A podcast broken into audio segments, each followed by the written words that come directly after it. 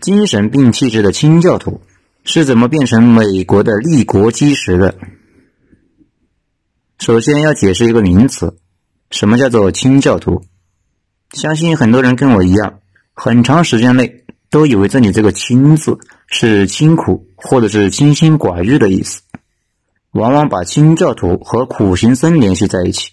他俩确实有点像，但是又完全不同。因为那个“清”的意思是清除天主教的余孽，这里就有个问题：天主教到底做了什么，让这伙人这么冲动，要赶尽杀绝呢？而这一伙人自带灭绝气质的宗教人士是怎么和美国的立国精神扯上了关系呢？既然这是个宗教概念，那我们就要从开头说起，讲清楚了这个脉络，大家也就自然明白了。两千年前。这个地球上成规模的神教只有犹太人的犹太教，当时的犹太人还是一个部落，所以他们的上帝也就是个部落神，别人都没听说过他们这个东西，而且这个神也只保佑他们的犹太人。后来慢慢扩张成了现在世界性的上帝。我们之前反复讲过，犹太教、基督教、伊斯兰教，他们三说的那个上帝其实是同一个。这种扩散的过程有点类似于我国中国南方人相信的那一种妈祖。妈祖一开始也是南方某个村的神，村里的人就先去给这个神上供。后来大家发现很灵，一传十，十传百，信的人是越来越多。到了元朝，朝廷不是在北方吗？需要从南方经过海路运粮食到北方，保障海运安全就变得是刻不容缓。怎么办呢？有人就出主意，说这位妈祖这位大神长期工作努力，赢得了沿海人民的一致好评，建议国家对这位劳动模范进行册封，鼓励他百尺竿头更进一步，坚持全心全意为人民服务，这样海运的安全性就有了保障。大家知道，我国的神一直都有接受民间贿赂的毛病，就这样，妈祖被进一步册封为护国妈祖。随后，明清进一步册封，成了我国古代神仙体系里的实权干部。犹太教的上帝也一样，一开始保佑着他们的犹太人，平时顺便测试下他们的忠诚度，比如让犹太人用自己的儿子献祭，也就是杀了当贡品。等犹太人要下手的时候，上帝出现了，笑呵呵的表示：“小伙子表现不错，经得住考验。”后来犹太人意志动摇。既然是崇拜别的神了，上帝最忍不了的就是背叛。上帝抛弃了他们，让巴比伦人把犹太人奴是当奴隶，也就是巴比伦之囚。直到犹太人深刻认识到错误，并且表示今后要坚定态度，不再爱上其他的人，而不是是其他的神，上帝才让波斯人灭了巴比伦人，把犹太人给放了出来。这些乱七八糟的事情集合了出版，就是《圣经旧约》。如果有兴趣的话，可以去看一下。但是犹太人比较排外，他们自己还有这么个尖酸刻薄、小肚鸡肠的上帝，却不让其他人信。谁要是信他们的神，还必须是他们的犹太人的血统才行。这样就阻挡了其他人加入组织，没法得到救赎。但人民群众有信教的需求，怎么办呢？耶稣上线了。耶稣的来历非常可疑。据说他妈是处女怀孕，这什么都说明不了，只能说明他不是他爹的娃。耶稣说：“我自己是犹太人，有了这么一位帅的上帝，天天折腾我们，你们没法得到上帝的救赎，这让我很着急呀。”所以他就去传教了，表示谁想加入都可以。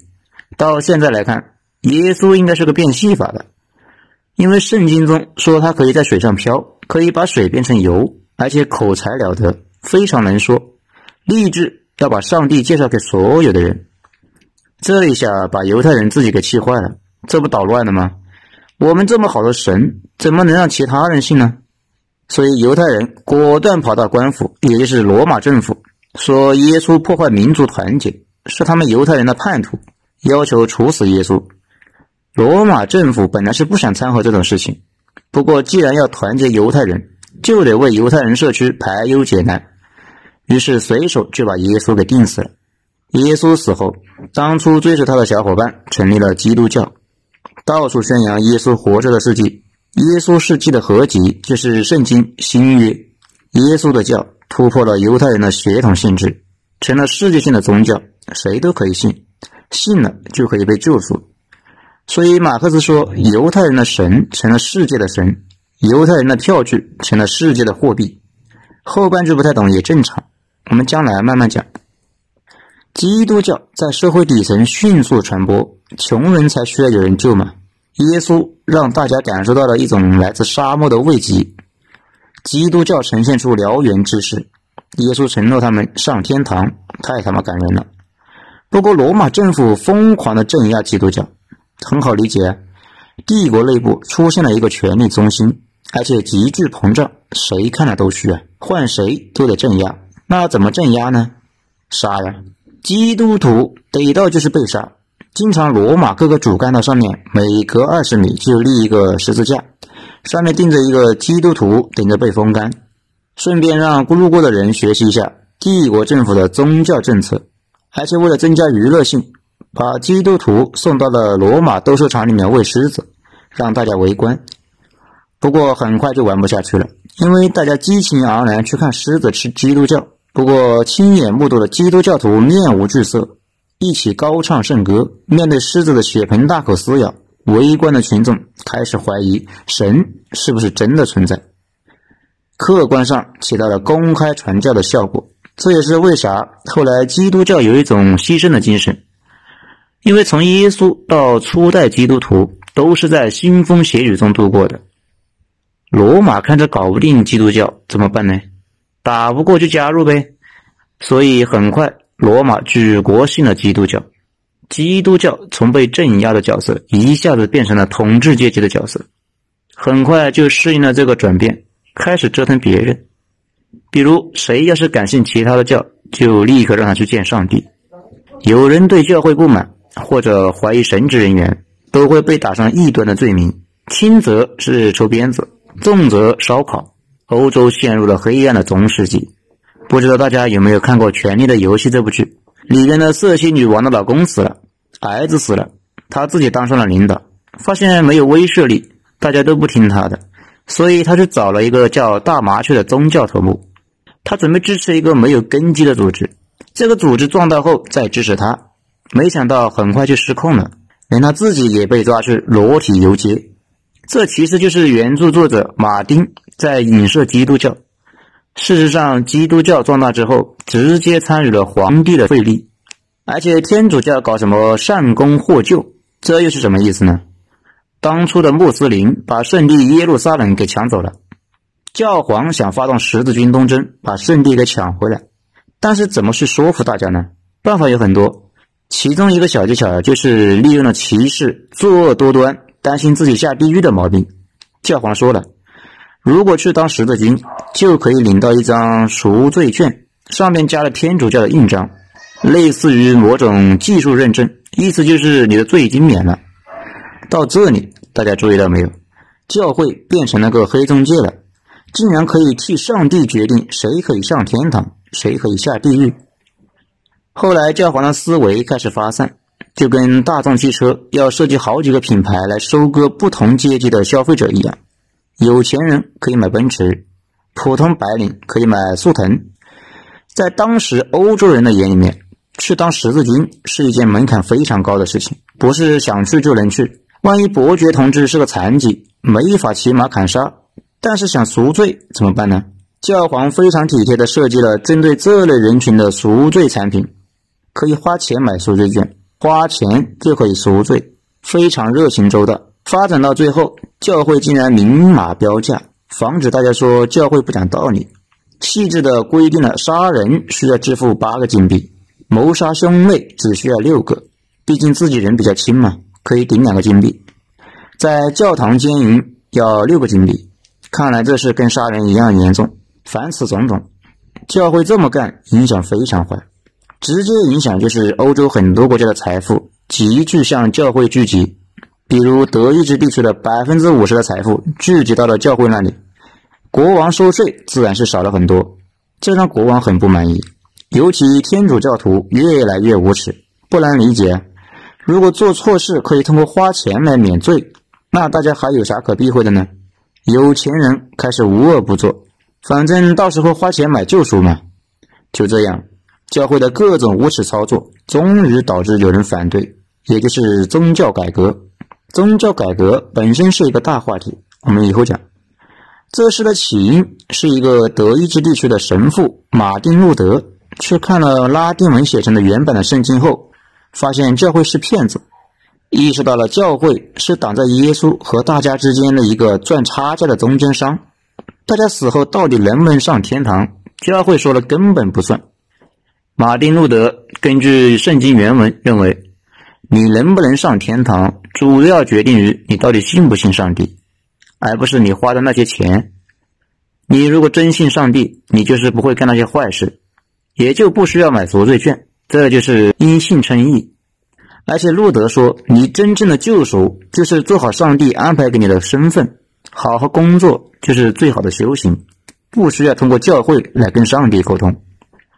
而且马丁路德认为，如果把上帝理解成一个电台节目，日常给大家发送救赎电波。以往教会说他们那里有一个大的发射塔，可以接收信号后告诉大家。现在马丁路德说人人平等，并不是要教会替大家接收，大家每一个人都可以通过阅读圣经里面得到上帝的电波。这不就是一场破除中介商的思想解放运动吗？天主教简直是直接想烧死路德。可是和天主教一直不对付的诸侯们一直在保护路德，武的不行来文的。开展了深入人心的大辩论，越辩论，大家越觉得路德有道理，对天主教的离心力也就越来越大。欧洲的国王们忍了教会上千年，早就忍无可忍。现在有了理论支持，很多国家迅速宣布脱离天主教，自己根据圣经搞宗教去了。当然了，这也不是所有的国家都对这套感冒，比如奥地利和西班牙就坚持天主教的信仰。并且表示，谁敢脱离天主教，就把谁打成异端，上火刑，慢慢烧烤。其他新教国家，比如丹麦、瑞典这些国家说：“你有种，你过来。”然后就打了起来。天主教联盟和新教联盟以欧洲为战场，以上帝为指引，各自拿出了吃奶的劲往死里面打。而且奇怪的一幕是，双方开战前总要例行祷告，一起高呼：“我们在天上的父，愿人以你的名义为圣。”之后就打了起来，双方都在为上帝而战，打得你死我活。如果真的存在上帝，说不定会被他们给笑死。这场仗前后打了三十多年，史称三十年战争，前后杀死了上千万人，甚至把明朝都给打灭亡了。因为西班牙作为天主教联盟的领袖，打仗缺钱嘛，把美洲的白银都拉回了欧洲去买雇佣兵了。明朝的货币不足，可不就出事了吗？直到后来，大家再也打不动了，决定各玩各的。天主教联盟同意，谁想离开天主教幸福温暖的大家庭，那就离开吧。所以在一六四八年，几个大国签署了《威斯特伐利亚条约》。这件事对于欧洲来说非常关键，因为教廷不再管着大家了，政教分离了，欧洲各国进入了现代国家。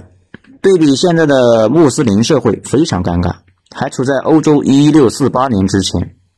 这下解放了，以前只有一个天主教，现在大家把天主教给否定之后，出现了几千个宗教，一本圣经各自表述，表述起来可不就千奇百怪。比如我们上面提到的那个路德，按照他的思路搞出的宗教，统一叫做路德宗，这一支就有几百个宗教。此外还有一个加尔文宗，也就是宗教改革期间涌现出来的一个重要派系。我们今天说的清教徒。就是这个加尔文宗的一支，为什么叫加尔文宗呢？因为这支宗教的头目就叫加尔文，他后来被称为内瓦新教的教皇。这个加尔文的思想比较奇怪，路德宗认为你能不能上天堂，主要是看你是不是真的信仰上帝。如果你好好做人，将来就可以上天堂。而这个加尔文完全否定了这一点，他仔细翻看了圣经原文之后，他认为。你能不能上天堂是上帝决定的，而且你生下来的时候就已经注定了你能不能上天堂，属于一种宿命论，不但已经定下来了，而且还不告诉你，你说气人不？不过加尔文又说，尽管天命不可知，但是可以通过一些迹象去了解，就好像你可以通过一个人的穿着打扮了解到他到底有没有钱一样。加尔文认为，你也可以通过你在人间是否取得了事业上的成功来了解你是否有能力上天堂。如果你这辈子好好努力，依然是个 loser，那上帝有没有抛弃你？你心里还没点逼数吗？成功的事业就是上帝爱你的明证。那什么才是成功的事业呢？没错，有钱。有钱的人就是被上帝爱着的人。至于那些作恶多端、无所事事的人，一看就是要下地狱的。清教徒看到他们就到处躲。除此之外，这伙人完全就是一伙精神病。他们是各类宗教派系里面比较极端的那伙，跟孔子一样，提倡复古改制，而且坚持认为圣经里面每一个字都是对的。后来很多清教徒反对进化论，那也就不奇怪了。当初天主教镇压新教不遗余力，而且加尔文他们一伙人镇压起天主教来尤其起劲，而且不止天主教，对于所有跟他们意见不一致的，全部打成一端，一言不合就驱除，还不服那就烧人。比如在那个年代，大家对血液循环的理解非常诡异的认为和什么三灵气有关，反正是教廷说啥是啥。当时就有西班牙医学家塞尔维特，也就是血液循环之父，通过解剖发现，血液是从右心室流到肺，然后再通过肺流回到左心室。他去找加尔文讨论，然后被加尔文当作异端给抓了起来，放在火上烤了两个小时才死，惨不忍睹。这个加尔文宗在欧洲发展特别快，越来越多的人加入，不过名字不大一样，在法国叫胡格诺派。在英国叫清教徒，正好英国当时国内的国教叫圣公会，蒋委员长夫妇信的就是这个圣公会。一开始英国也是信天主教的，后来英国国王亨利八世想离婚，那个时候离婚得申请教会批准，他媳妇是西班牙公主，教会惹不起西班牙，拒绝批准他的离婚申请，他就宣布英国从此跟天主教分离了，他自己是主教。英国人民信的是圣公会，大家看出来了吗？这个圣公会跟天主教没啥明显区别，只是教主不一样。这就跟英国国内的清教徒发生了冲突，因为清教徒最讨厌的两件事情，一是国王，二是天主教，而英国国王正好是主教。讨厌国王是好理解，因为清主教徒急着赚钱嘛，国王占了大量的土地。而且条条框框都有各种特权，影响他们赚钱，也就影响了他们上天堂。他们还讨厌天主教，因为他们认为天主教那伙人都是一帮不干正事的，迟早要下地狱，跟他们在一起影响修行呢。所以清教徒一开始在英国国内反国王和天主教，一来二去效果极差，英国好几任国王都往死里面迫害他们，这伙人混不下去了，准备出走。一开始去了荷兰，后来在荷兰找不到工作，而且他们发现哪都讨厌他们这伙人，干脆开始考虑要不到美洲大陆去，那里人少，可以在那里建立一个政教合一的圣经共和国。就这样，第一批清教徒一百零二人从英国出发，乘着五月花号开始向北美进发。